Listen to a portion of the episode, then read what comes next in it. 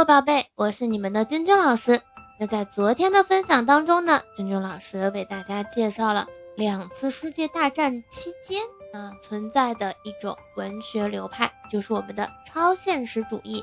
超现实主义呢，它因为这些作家啊，他目睹了战争的荒谬与残酷，所以呢，他会对。以往的啊传统的文化呀，以及传统道德产生一定的怀疑，在他的创作过程中就会体现出来这种超现实性啊，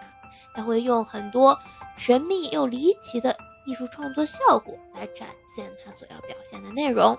那今天呢，我们要为大家介绍的是第二次世界大战之后迅速在西方流行的一种文学流派，它叫做存在主义。那我们现在。就开始今天的分享吧。存在主义作为呢以存在主义哲学为基础形成的一种文学流派，它呢在二次世界大战之后迅速的在整个西方世界流行。这一创作倾向的作品呀，无论是其题材是现实呢，还是神话或者说是虚构的，都深切的关注人的生存状态。它的基本主题呢，就是揭示世界和人存在的荒诞性，剖析人的忧虑和绝望的情感。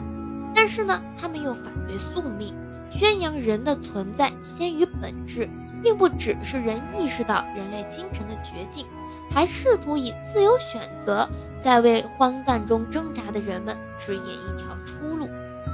存在主义呀，把自由绝对化。但是呢，它鼓励人们必须有为了光明合理的生活而斗争的勇气，这就是他积极意义所在。因此，存在主义呢，成为法国战后文学中影响最为深远的流派。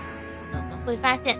呃，到后面的话呢，很明显的啊，很多的这个，呃，我们说的文学流派，它和当时的一些社会的现状有一定的关系，而且关系非常大。那当时，比如说我们的战后的一些文学啊，超现实主义呀、存在主义呀，它都是人们经历了这个战争的一些磨难之后，他内心的一些觉醒。